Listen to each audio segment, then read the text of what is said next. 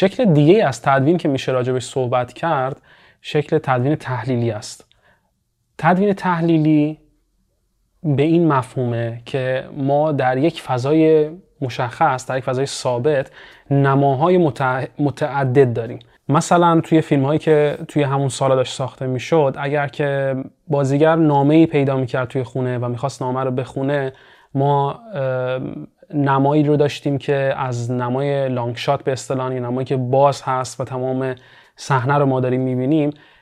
کات میخوره به نمایی که بسته تر هست، نمایی که نزدیکتر هست و ما متن نامه رو مثلا میتونیم مشاهده کنیم. یا اینکه در اون زمان بسیار مرسوم بوده که فاصله دوربین تا سوژه اصلی بین دوازده تا شانزده فوت باشه و بتونه که از سر تا نوک پا رو فیلم برداری بکنه و کل روایت هم در اون شکل داشت اتفاق میافتاد. اما رفته رفته فیلم بردارا تصمیم میگیرن که خب نماهای دیگه ای رو هم بگیرن از بازیگران و کسانی که ایفای نقش میکنن توی اون فیلم. مثلا کاری که انجام میدادن این بود که به جای اینکه یک نمای سر تا نوک پا رو فیلم برداری کنن و تمام روایت در اون شکل اتفاق بیفته، بیان و برداشتای دیگه ای رو هم داشته باشن، دوربین رو نزدیکتر کنن تا بتونن نمای نزدیکتر بگیرن که حالا راجبش بیشتر صحبت میکنیم. اما این در واقع پرش بین نمای بزرگتر یا نمایی که به اصطلاح لانگ شات خونده میشه به نمای بسته تر یا نماهایی که میدیوم شات هستن به اصطلاح، یا کلوزآپ هستن یا اکستریم کلوزآپ هستن، این شکل از تدوین ما تدوین تحلیلی بهش بهش میگیم و خیلی مهم هست که در واقع کجا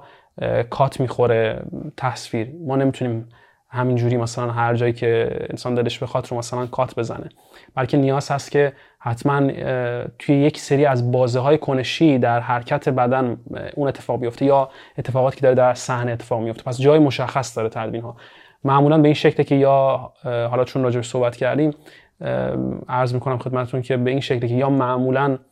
قبل از شروع حرکت اتفاق میفته، مثلا اگر که بازیگر می‌خواد از جاش بلند شه، قبل از اینکه بلند بشه این کات خورده میشه، یا در بازه زمانی که نزدیک هست به وسط اون حرکت این اتفاق میفته، مثلا در حین بلند شدن در وسط بلند شدن این اتفاق میفته، و یا اینکه در آخر اون اون حرکت میشه این تدوین رو انجام داد، در واقع زمانی که بازیگر از جاش بلند میشه و ما میبینیم که مثلا از کادر داره خارج میشه. این تدوین تحلیلی خب کمک‌های زیادی هم به فیلم سازا میکرد در اون زمان، به جای اینکه بیان و در واقع نمادهای نماهایی رو نشون بدن که بازتر هستن و ما فقط فیگوراتیو از حرکات یک انسان رو داریم میبینیم، نزدیک شدن دوربین به چهره این کمک رو میکرد که انتقال احساسات توسط بازیگر بهتر اتفاق بیفته. یک فضایی رو میده به بازیگر برای اینکه تمام اون قاب رو از آن خودش بکنه و تمام ذهن ما رو و دید ما رو از آن خودش بکنه برای اینکه به بهترین شکل ممکن انتقال احساسات رو شکل بده برای مخاطب. پس اینا همه به شکلی رابطه‌ای مستقیم داره با بحث‌های روانشناختی و روانشناسی، به علت اینکه خب همونطور که گفتم وقتی که نما بزرگ باشه شما جزئیات مختلف رو در تصویر می‌بینید، ولی وقتی که نما به کلوزآپ تغییر پیدا بکنه، نمایی که بسته تر هست، تنها چیزی که ما می‌بینیم به عنوان مخاطب چهره اون بازیگر هست و اون انتقال احساسات چهره است که برای ما اهمیت پیدا می‌کنه. پس اجازه تحلیل رو به ما به نوعی میده. شاید میشه گفتش که به خاطر این اسم این نوع از تدوین و تدوین تحلیلی گذاشتن. اما نکته‌ای که هست اینه که این تدوین تحلیلی نه تنها بین نماها اتفاق می افتاد، بلکه بین سابجکت های در صحنه به عنوان مثال اکسسوارهایی که در صحنه وجود دارن هم اتفاق می افتاد. این اکسسوارها یا این اکسسوار به معنی وسایلی که در صحنه استفاده میشن، مثل هر چیزی که میتونه باشه، در واقع سیگار برگ، فندک، کتاب، نامه، لیوان آب، هر چیزی که در صحنه استفاده میشه به عنوان اکسسوار خونده میشه و این تدوین ها بین اشخاص و اکسسوار صحنه هم اتفاق می افتادن که ما این این کات اینا رو در واقع این کات هایی که به اکسسوار صحنه خورده میشه رو بعدها به به نام اینسرت نامگذاری میشه که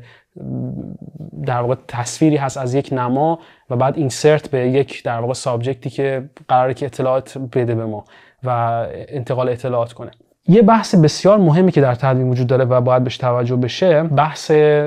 انتقال اطلاعات است. خیلی خیلی اهمیت داره که در تدوین کات هایی که اتفاق میفته یا به اصطلاح برش هایی که اتفاق میفته حتما حتما با توجه به این باشه که این برش ها به سابجکت های مختلف قراره که انتقال اطلاعات خاصی رو بدن. ما معمولا در فیلم ها نمیبینیم، یعنی فیلم هایی که حرفه‌ای هستن یا پروفشنال هستن، ما معمولا این رو نمیبینیم که تصویر از چیزی کات بخوره به جایی که هیچ اطلاعاتی قرار نیست به ما بده. حتما یک اطلاعاتی در اون تصویر وجود داره و تدوین هم به این انتقال اطلاعات کمک خواهد کرد برای اینکه این در واقع بس در واقع این انسجام رو در بین نماها نشون بده تا آخر و بتونه که داستان رو روایت کنه. یواش یواش جلوتر که میریم میبینیم که یک شکل دیگه از تدوین هم اضافه میشه به این دو شکلی که با هم دیگه راجبش صحبت کردیم و راجبش حرف زدیم. یکی دیگه از این شکل‌های تدوین تدوین تدوین تداومی هست. تدوین تداومی به این مفهوم هست که ما مثلا پلانی رو داریم از یک بازیگر که داره کار خاصی رو انجام میده و این بازیگر از نمای ما یا از قاب تصویر ما خارج میشه به هر شکل ممکنی.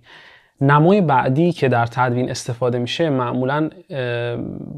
در بازه کوتاه زمانی و در فاصله کوتاه مکانی اتفاق داره میفته برای همین بازیگر. به فرض بازیگری در یک اتاق نشسته، از نما خارج میشه، پلان بعدی ما میبینیم که این بازیگر از در خونه داره خارج میشه.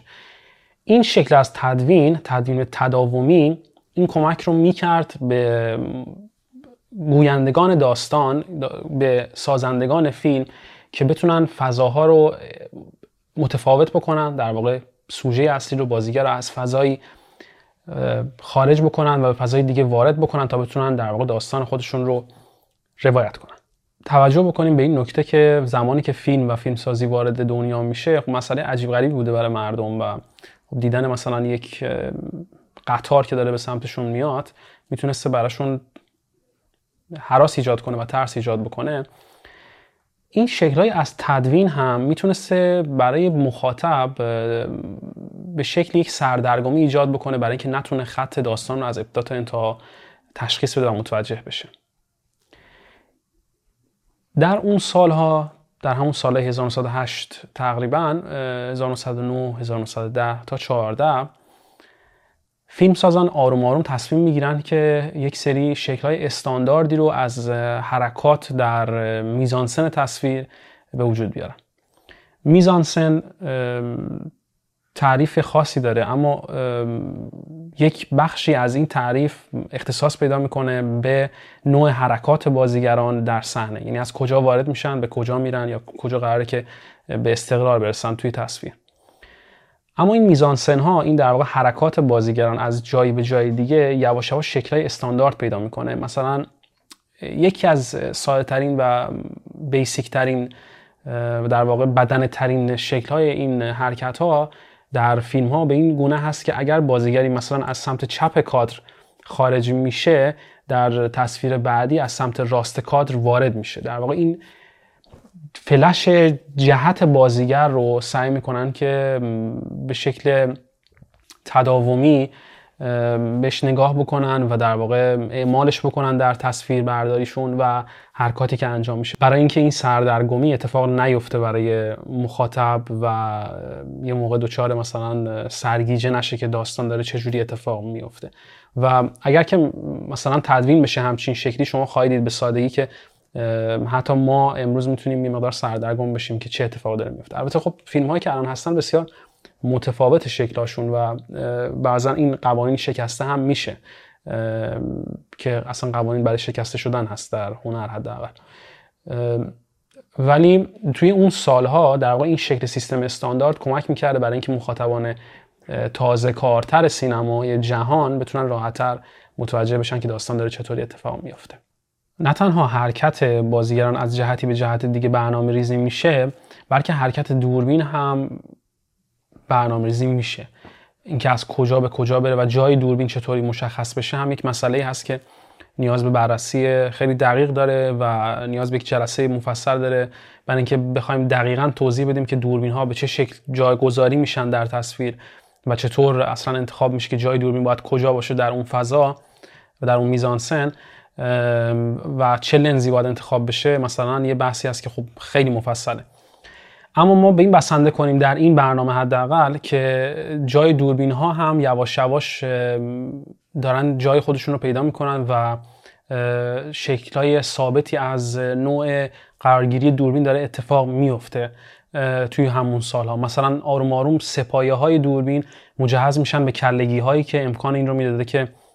سر دوربین به سمت چپ و راست یا بالا و پایین حرکت بکنه که به اصطلاح پن یا تیلت بهش گفته میشه. مثلا یه نکته‌ای که میشه بهش اشاره کرد توی جای دوربین ها این بوده که یه شکل استاندارد دوازده تا شانزده فوت فاصله بین دوربین تا سوژه اصلی همیشه وجود داشته توی اون فیلم ها و سعی می‌شده که دوربین بتونه از سر تا نوک پا رو فیلم برداری بکنه. آقای گریفیت که راجبش صحبت کردیم، ایشون خب خیلی آدم با دل و جرأتی بودن و اومدن و این تصمیم رو گرفتن که بیان این فاصله رو بشکنن و به جای اینکه فقط این کار رو انجام بدن که سر تا نوک پا فیلم برداری بشه، بیان فاصله رو به نه متر به نه فوت در واقع تقلیل بدن و بتونن نمایی رو بگیرن که تقریبا از میتونیم بگیم که از کنار استخونهای لگن مثلا تصویر کات میخوره که بهش اصطلاحاً میدیوم شات هم گفته میشه. و خب این اوایل خیلی با انتقاد آدمای زیادی مواجه شد و خب خیلی نگران بودن فیلمسازا که نکنه این اتفاق باعث سردرگمی بشه، ولی ما آروم آروم می‌بینیم که چطور گریفیت که بعدها تحسین میشه استفاده میکنه از این نماهای نزدیکتر و تغییر جای دوربین بابت انتقال احساساتی که میخواد و, اطلاع و انتقال اطلاعاتی که میخواد بده به مخاطب خودش. حتی یواش یواش جلوتر که میریم توی تاریخ سینما نگاه میشه به این مسئله که مثلا سینمای دانمارک خیلی با دل و جرأت میاد حتی سر دوربین رو از حالت لول خارج میکنه، چون معمولا فیلم ها به این شکل بودن که در واقع سر خود لنز با شانه و یا صورت خود بازیگر در یک طبقه یکسانی قرار داشتن با هم دیگه، در یک لول یکسانی با هم دیگه قرار داشتن. اما ما در, سین... در سینمای دانمارک یواش یواش داریم می‌بینیم این رو که و حتی در سینمای هالیوود یواش یواش این رو می‌بینیم که سر دوربین‌ها به بالا یا به پایین در واقع برده میشن برای اینکه بخوان یک نما رو ضبط بکنن و اونجا متوجه میشن که فیلمسازا که این نماهای سر بالای دوربین یا سر پایین دوربین چه تاثیرات دراماتیکی و چه تاثیرات روانشناختی و روانکاوی روی مخاطب میتونه بذاره به صورت ناخودآگاه. کما اینکه مثلا به اگه بخوایم که حالا بررسیش بکنیم، هرچند واقعا این بررسی این مسائل نیاز به جلسه‌های خیلی دقیق‌تر داره، اما بسنده می‌کنیم به این نکته که مثلا اگر که سر دوربین به سمت بالا باشه و سوژه‌ای با این در واقع فرمت از نگاه دوربین فیلم برداری بشه، این انتقال احساسات به مخاطب داده میشه که شخصی که روبروی دوربین هست شخصی هست که قدرتمند بزرگ هست و در واقع به خاطر بزرگ نمایی که اتفاق میفته ناخودآگاه این اتفاق هم این انتقال احساسات رو هم میده به مخاطب که مخاطب احساس بکنه که بازیگری که روبروی دوربین هست، کسی که ایفای نقش داره میکنه جلوی دوربین، انسانی هست که از قدرت برخورداره و در واقع نگاهی داره به کلیت مسائل. و یا برعکس اگر که دوربین سر پایین داشته باشه به سمت سوژه، نشون دهنده این میتونه باشه که در اون صحنه مثلا اون بازیگر شکست خورده یا به شکلی دچار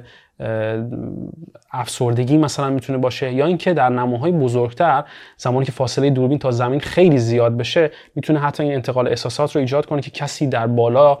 داره نظاره‌گر این داستان هست یا یک نم... یا یک در واقع عقل کلی اون بالا نشسته و داره کلیت رو میبینه یا داره روایت میکنه. مثلا در مری پاپینز ما نماهای اینجوری زیاد داریم با توجه به اینکه مری پاپینز یه شکلی از سینمای نئو کلاسیکال میتونه مثلا نامگذاری بشه که ما میبینیم که مثلا در نمایی که مری پاپینز روی زمین هست دوربین دوربین کرین یا دوربین جیب در واقع از بالا داره فیلم برداری میکنه و این نشون دهنده اینه که مری پاپینز از جایی داره میاد که زمین نیست، مثلا یا از یک موجودی هست یا یک انسانی هست که زمینی نیست مثلا. اما توی سینمای کلاسیک، سینمایی که خالص کلاسیک هست، این اتفاقها آروم آروم داره شکل میگیره و فیلمسازا و فیلمبردارا متوجه میشن که میتونن از این شکل‌های مختلف استفاده کنن. پنوتیلت هم در در سینمای اون دوران وجود داره، فقط برای اینکه بتونه مقداری با حرکت بازیگر بتونه نما رو تصحیح بکنه که شکل‌های شاید میتونیم بگیم که یه مقدار قدرتمندتر شده تر این فرم از حرکت دوربین رو ما در فیلم مثلا فیلم های چارلی چاپلین داریم میبینیم که این اتفاق داره میفته.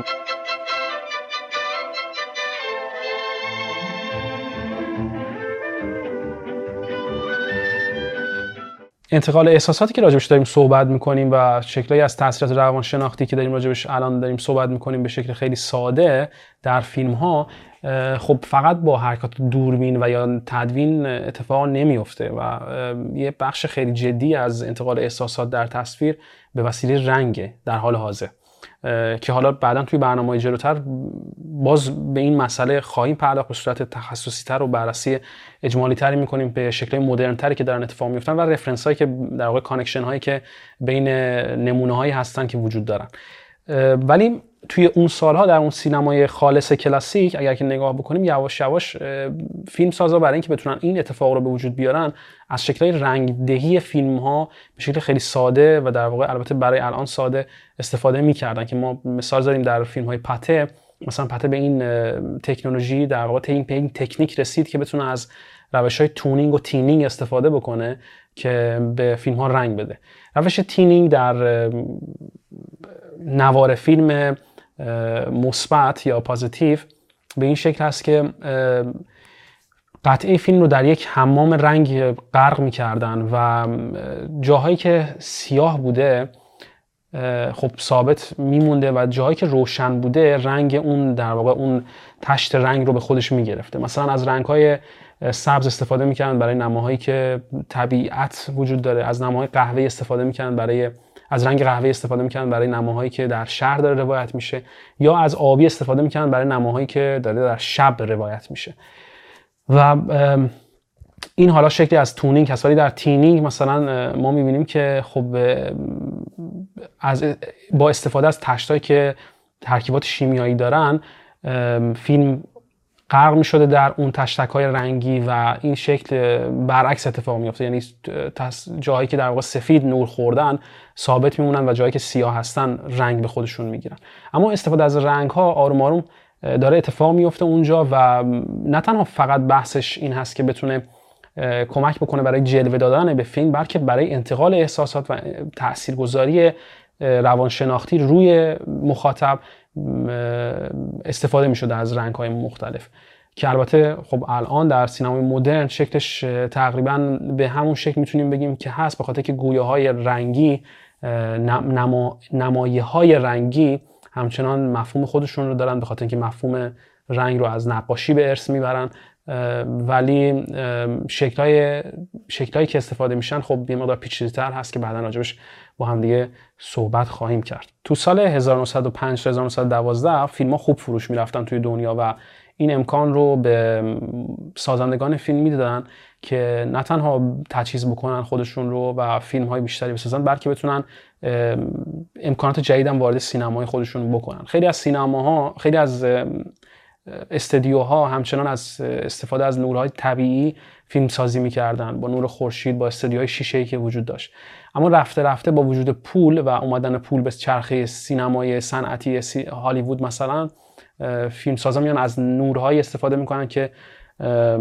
لامپی هستن یا برق از طرف از به وسیله برق در واقع نیروی خودشون رو تامین می‌کنن و این نورها رو سر صحنه می‌ذارن و از این نورها استفاده مختلف میکنن. مثلا میتونیم مثال بزنیم که فیلم هایی که اون موقع ساخته میشدن اکثرا روی تابلو نقاشی ها اتفاق میافتن، یعنی بازیگر می ایستاد روبروی یک تابلوی نقاشی که پشت سرش حالا یه منظره یا یک خونه یا هر چیزی که میشه اسمش گذاشت یا قرار بود استفاده بشه وجود داشته و بازیگر روبروی این بوده، در واقع یک نمای تختی از یک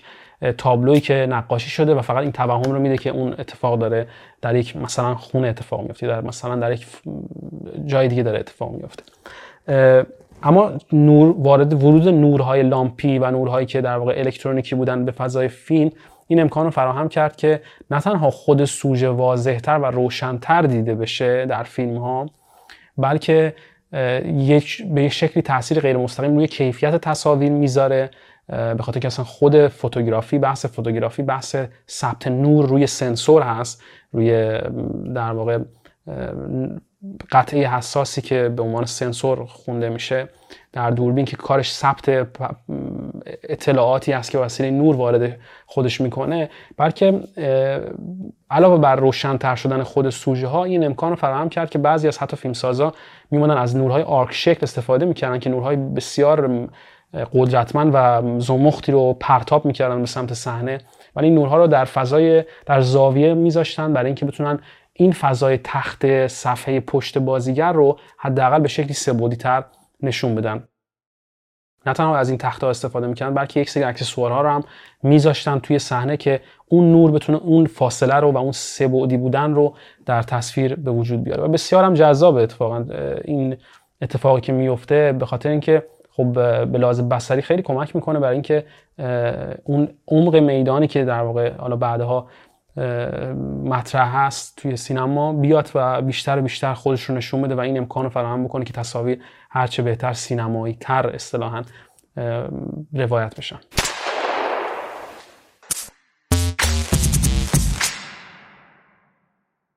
دوستان عزیز، ممنونم که